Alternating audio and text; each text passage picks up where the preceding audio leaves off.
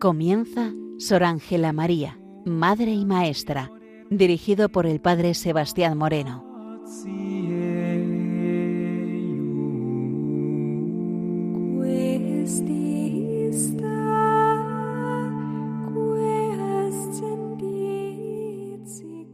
Muy buenos días, nos de Dios.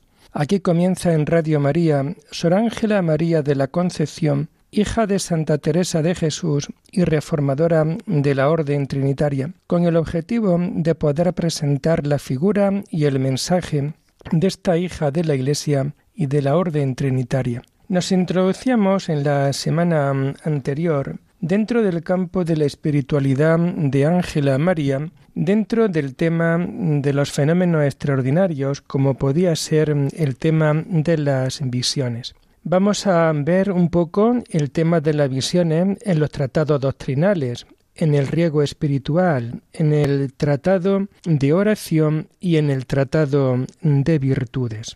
Y lo primero de todo que vamos a ver van a ser lo que ella llama visiones intelectuales. Partimos aquí de la premisa de que hablar y ver son lo mismo. En las visiones intelectuales ocurre como cuando estás en una habitación sin luz, pero que sientes cerca de ti a una persona que, aunque no la ves, la puedes tocar. Sabes muy cierto de que estás con ella. Te tocas con ella con los ojos del entendimiento, quedando el alma más segura que si en realidad la viera y la tocara con los ojos y con los sentidos corporales. Estas altas contemplaciones ponen a las almas en vísperas de gozar gloriosas solemnidades. Aquí se conoce a Dios desnudo, de todo modo ordinario de entender. Y de nuevo pues nos encontramos con que la hermana Ángela María de la Concepción nos quiere mostrar algo mucho más en torno a lo que pueden ser las visiones intelectuales. Y vamos a partir precisamente de que aquí ocurre con esta explicación que ella nos está dando, como cuando estás dentro de una habitación con otra persona, pero al ser de noche, al estar oscura y no haber ningún tipo de luz, aunque no la veas, tú sientes que está cerca de ti esa persona. Y aunque no la puedes ver, tú sí la puedes tocar si te chocas con ella. En este momento te das cuenta de que es muy cierto de que estás con ella aunque no la puedes ver. Es lo que también nos puede ocurrir a nosotros dentro también de este mundo divino. En el mundo de la oración nos puede ocurrir precisamente lo mismo. A Dios no lo podemos ver, pero como en una habitación oscura, que esa habitación oscura es la habitación oscura de la fe, en esa habitación oscura tú puedes notar la presencia de Él. Lo puedes experimentar que está muy cerca de ti y por tanto, aunque no lo puedas ver con los ojos, no lo puedas palpar realmente con el tacto, sin embargo tienes la seguridad de que Dios está contigo. Te tocas con ella con los ojos del entendimiento, entiendes que está ahí, quedando el alma más segura que si en realidad la viera y la tocara con los propios ojos. Esta experiencia sería muy positivo el que alguno de ustedes lo pudiera experimentar sobre el mismo plano de la realidad. Es decir, si tú tienes una habitación, la casa está totalmente oscura, tienes otra persona cerca de ti, aunque tú tienes la oscuridad plena y total, la tiniebla, y sin embargo, cuando sabes que esa persona está ahí, sientes esa experiencia de que no estás solo, sientes esa experiencia de que está ahí real. Lo mismo ocurre en el campo de la oración. Por ello, Ángela María, aquí también en esta mañana lo que nos está ofreciendo, lo que nos está diciendo es lo siguiente. Estas altas contemplaciones o esta misma seguridad que, aunque es de noche, te hace experimentar de la presencia de Dios dentro de tu vida, estas altas contemplaciones ponen a las almas en vísperas de gozar gloriosas solemnidades, es decir, de que el alma se está ya preparada para ese encuentro último, para ese encuentro total con lo que Dios quiere comunicarle continuamente dentro de su vida. Aquí se conoce a Dios desnudo de todo modo ordinario de entender. Se conoce a Dios desnudo de todo modo. Tú tienes la experiencia de Dios, aunque realmente no lo puedes ver, pero sabes que esa experiencia ha tocado tu corazón, ha tocado tu alma. Luego hay también otro tipo de visiones, que son las visiones imaginarias. ¿Y qué es lo que va a ocurrir en estas visiones imaginarias? Pues en esta visión imaginaria el alma ve, oye y gusta todo lo que se comunica por la visión. Y así, de alguna manera, tú también tienes esa seguridad. ¿Por qué? Pues porque ves, porque oyes y porque gustas por completo de lo que hay dentro de esa visión. También nos encontramos otros fenómenos extraordinarios, como pueden ser lo que se llaman vuelos del espíritu, éxtasis, raptos, arrobamientos. De nuevo nos encontramos dentro de un vocabulario que podemos denominar místico. Aquí se trata de una elevación del alma, el alma que se eleva a ese encuentro con la divinidad, a ese encuentro con Dios. Si se da con suavidad, se le llama un éxtasis. Es esa elevación que se hace con mucha suavidad y nos encontramos así ante un éxtasis. Si se da con violencia, se le llama rapto o arrobamiento. En los más altos tratos, en los más altos vuelos de espíritu, en que el Señor obra maravillas en la oración de contemplación. Estamos en los arrobos sin turbación de las séptimas moradas de Santa Teresa de Jesús. Por lo que podemos experimentar nosotros que en esta comparación de lo que se nos habla en los escritos de Ángela María con Santa Teresa, vemos que también Ángela María estaba en una situación muy avanzada dentro de esta oración de contemplación. En estos altos tratos o en estos altos vuelos de espíritu, que es la elevación del alma, en estos fenómenos de los vuelos del espíritu, el Señor obra maravillas dentro de la oración de contemplación. Y de nuevo tenemos que recurrir a la experiencia. Vivir es este encuentro, vivir es esta situación. Estamos en los arrobos sin turbación de las séptimas moradas de Santa Teresa de Jesús. Ese arrobamiento que, como hemos dicho al principio, nos vamos dando cuenta en donde hay algún tipo de violencia, pero que no es una violencia total, una violencia que te deja como fuera de sí. Sobre estos fenómenos nos dice Ángela María: los éxtasis y los arrobamientos, que es cuando se halla embestida de aquel sol y se pone como sobre el alma, porque aunque la penetra toda y la suaviza, ¿qué mortificación es la que tiene por otra parte? Así nos lo cuenta ella en el Tratado de Virtudes. Los éxtasis y los arrobamientos, en donde vemos cómo el alma se encuentra totalmente embestida de aquel sol, que podemos llamar también a Dios, y se pone como sobre el alma. Es el mismo Dios que está sobre el alma, porque aunque la penetra toda y la suaviza, y daros cuenta cómo la acción de Dios se va haciendo dentro de ella, Dios penetra el alma y la suaviza, qué mortificación es la que tiene también por otra parte, precisamente para no perder esta situación siempre de comunicación. También se nos habla del tema de la ilustración, que viene relacionado también con las visiones intelectuales. Es como una luz divina con la que quedan las potencias del alma tan ilustradas e inclinadas al amor de Dios, que en poco tiempo ganan más que lo que podrían ganar por mucho en las meditaciones y en los discursos. Ilustra el entendimiento y enciende la voluntad,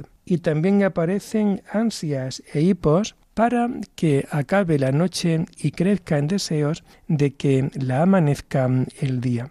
Y de nuevo, este tipo de ilustraciones nos vamos dando cuenta cómo pueden ser también esa antesala de esa visión beatífica, de esa oración en plenitud, de la oración contemplativa. una luz divina con la que se quedan las potencias del alma tan inclinadas y tan ilustradas al amor de Dios, que en poco tiempo ganan más que lo que podrían ganar en mucho tiempo en meditaciones y en discursos. Es, por tanto, como una antesala de la oración contemplativa, es un poder darnos cuenta de que en el mundo de la oración ya se ha ido avanzando, y aquí en poco tiempo se avanzan más que en mucho tiempo estando con meditaciones y estando con discursos. Por ello, Ángela María nos viene también a recordar, ilustra el entendimiento y enciende la voluntad. Y también aparecen esa ansia y esos hipos para que acabe la noche y crezca en deseos de que le amanezca el día, es decir, de encontrarse cara a cara con el Señor. También nos encontramos con las suspensiones, con toques, con herimientos que pertenecen a este campo semántico de la mística, herida ya con los toques de su amada y de su dulce presencia. Estos fenómenos se suelen producir en una especie de sueños.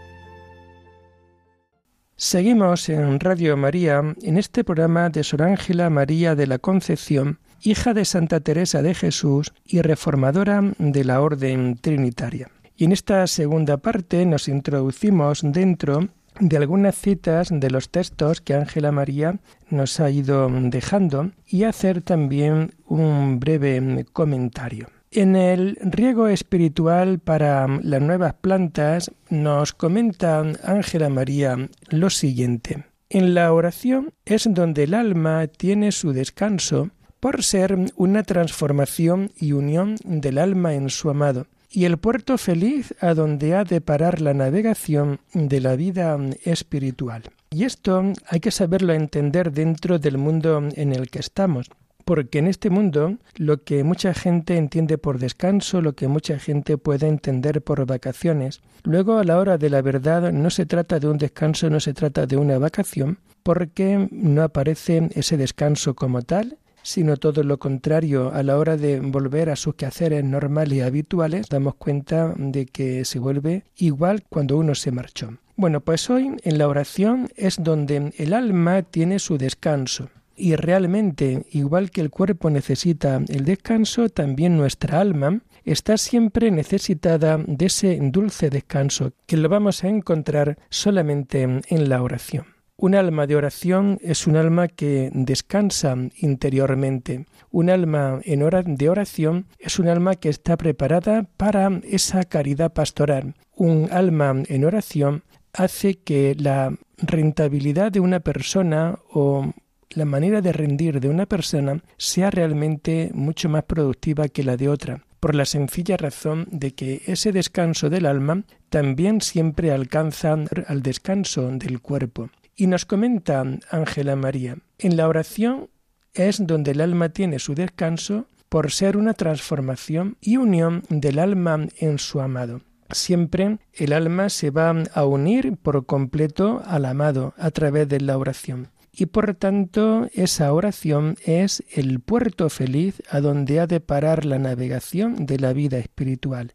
Es decir, si tu vida espiritual quiere estar marcada completamente por la paz, por la tranquilidad, nunca debes de olvidar de hacer esa oración, porque te van a llevar por completo a ese descanso interior, ese descanso del alma, que te hace vivir la vida y poder experimentar las circunstancias de la vida desde una perspectiva también nueva, diferente, al que no tiene estos tipos de consideraciones. También en el libro del riego espiritual, Ángela María nos comenta: gran cosa será y muy útil no tener más que este único negocio de orar. Y por lo tanto se vuelve a ensalzar la vida contemplativa, se vuelve a ensalzar la vida plena de oración. Gran cosa será y muy útil el no tener más que este negocio de orar.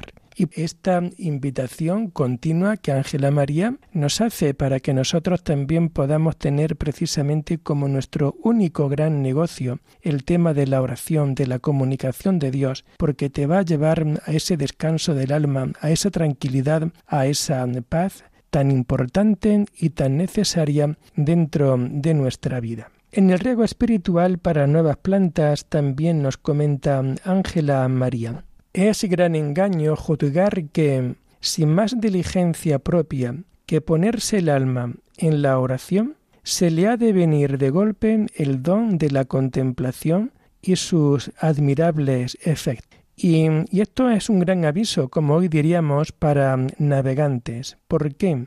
Pues porque no todo el mundo que se inicia dentro del mundo de la oración puede llegar a experimentar y a vivir dentro de su vida una auténtica vida contemplativa o gozar por completo de todo lo que el Señor quiere que gocemos por medio de esta oración contemplativa. Por ello, en esta mañana, Ángela María nos viene a recordar: es un engaño juzgar que, sin más diligencia propia que componerse el alma en oración, se le ha de venir de golpe el don de la contemplación y sus admirables efectos. Nunca debemos de olvidar que esto es un regalo que Dios da a quien quiere, como quiere y cuando quiere. Y por tanto, no podemos nosotros, pues, exigir a Dios lo que Él nos quiera o no nos quiera ofrecer. Por tanto, no todo el mundo que entra en el mundo de la oración llega a alcanzar este estado de contemplación, de alta contemplación.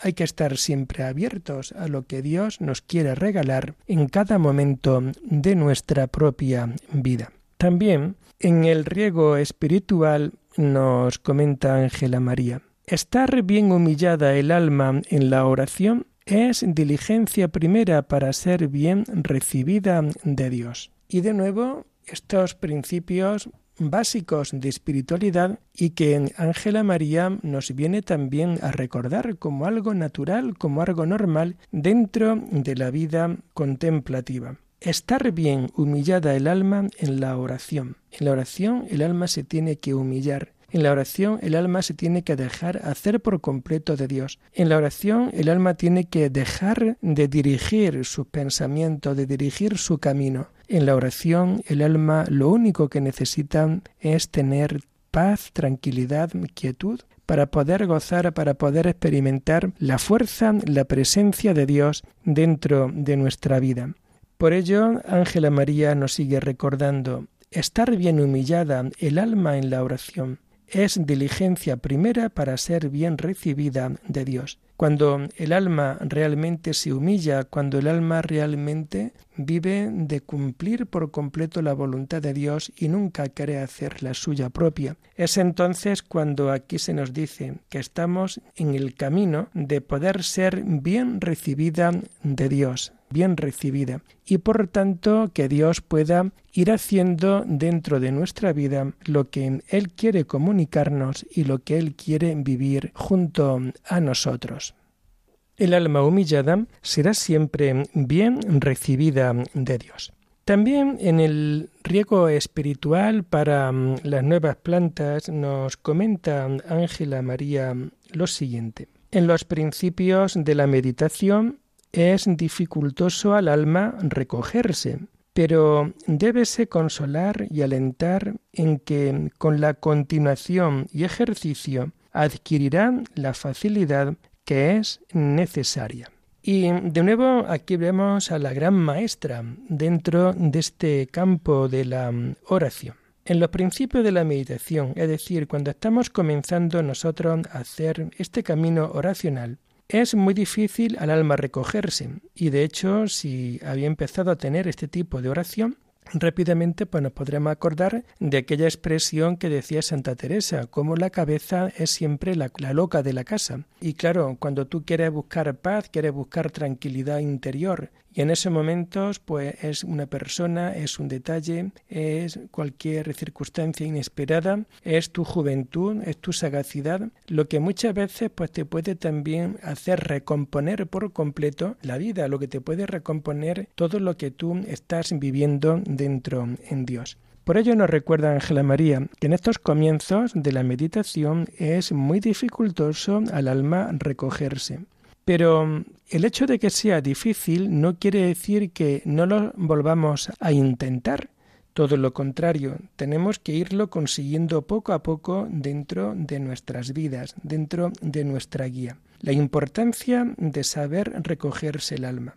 Pero se debe consolar y alentar en que con la continuación y con el ejercicio, es decir, esa perseverancia en el ejercicio, esa perseverancia en saber continuar la tarea empezada, entonces así se va a adquirir mucha facilidad para todo lo que es necesario en este encuentro, en este lugar. Por tanto, nunca desesperarse, nunca arrojar la toalla, nunca decir que este camino no es para mí. Porque tarde o temprano el alma contemplativa tiene que saber responder a Dios desde la realidad y desde la circunstancia que tiene que vivir y que tiene que vivir en estos momentos. También un poco más adelante, dentro del riego espiritual, nos comenta también Ángela María: es necesario que el alma en los trabajos ande recogida, excusando vistas, conversaciones y visitas, porque quien mucho ve y habla se recogerá con más dificultad. Seguimos en este empeño de sabernos recoger. Es siempre como una gran preparación para lo más importante dentro de nuestra vida, que es llevar una vida centrada en la persona que siempre sabes que te ama. Por ello, nos comenta de que es necesario que el alma en los trabajos ande recogida. La importancia del recogimiento en el trabajo en el que tú te encuentres. Intenta, ¿no?, a la luz de lo que hoy Ángela María nos está ofreciendo, intenta llevar siempre una vida de recogimiento, al menos lo más recogida que pueda llevar, excusando vistas, es decir, que lo que la vista vea dentro de nuestra vida no nos enturbie, no rompa, no manche nuestra relación de oración. Por ello, es necesario que el alma en los trabajos ande recogida, excusando vistas, no yéndonos por los cerros de Úbeda, no actuando de una manera distinta a como tenemos que saber actuar. Y conversaciones y visitas. Por tanto, hay que excusarse de ciertas conversaciones y de ciertas visitas que pueden hacer que nuestra vida vaya degenerando también en la mediocridad y no conviene dentro del mundo de la oración. La importancia, por tanto, de andar recogida, de tener muy controlada el tema de la vista y también las conversaciones con otras personas y las visitas que pueden venir. Porque quien mucho ve y habla se recogerá con más dificultad. La persona contemplativa tiene que ser siempre amante de la oración, tiene que ser amante del silencio. Hoy Ángela María nos viene a decir: quien mucho ve y habla se recogerá con más dificultad. Y por tanto hay que saber darse a veces un punto en la boca y a veces también morderse toda la lengua, para que desde ahí no podamos meter la pata dentro de nuestras circunstancias. Y la última cita que vamos a comentar en esta mañana también la vamos a tomar del riego espiritual, en donde nos dice Ángela María: cuando el alma va subiendo a lo alto del trato y de la comunicación con Dios, es necesario padecer mucho por su amor. ¿Y esto por qué? Pues porque jamás quiera buscar la gloria de Cristo sin pasar antes por la cruz de Cristo. Jamás quieras experimentar lo que Cristo experimentó si tú antes también no lo puedes vivir dentro de tu tiempo de formación monástica. Por ello, en esta mañana, Ángela María nos vuelve a recordar: cuando el alma va subiendo a lo alto del trato y comunicación con Dios, necesita mucho de padecer, necesita mucho de su amor. Padecimiento por su amor, padecer por amor a Dios. Y esto pues también es muy importante dentro de nuestra vida, porque se trata de una vida de sacrificio, de entrega, de renuncia. Y hoy también Ángela María de la Concepción lo que nos está invitando dentro de nuestras propias vidas es precisamente a esto, a que tenemos que padecer por su amor, tenemos que pasar por las mismas situaciones, por los mismos trabajos que él estuvo pasando. Pues queridos hermanos, lo dejamos aquí por hoy y les invito ya desde hoy a seguir este programa el lunes de la semana próxima, si Dios lo quiere. Alabada sea la Santísima Trinidad, sea por siempre bendita y alabada.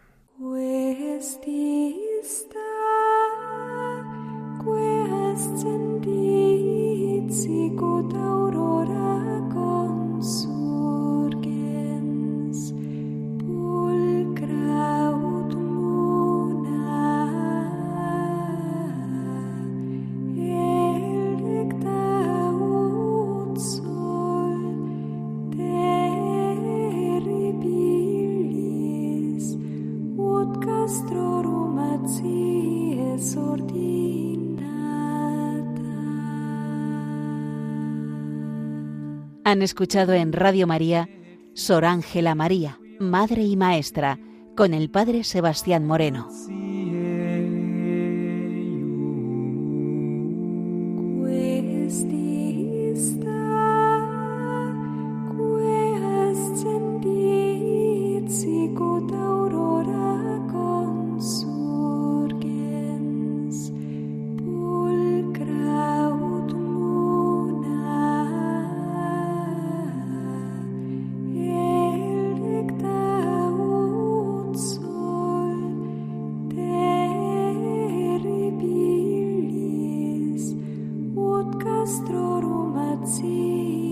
Sorti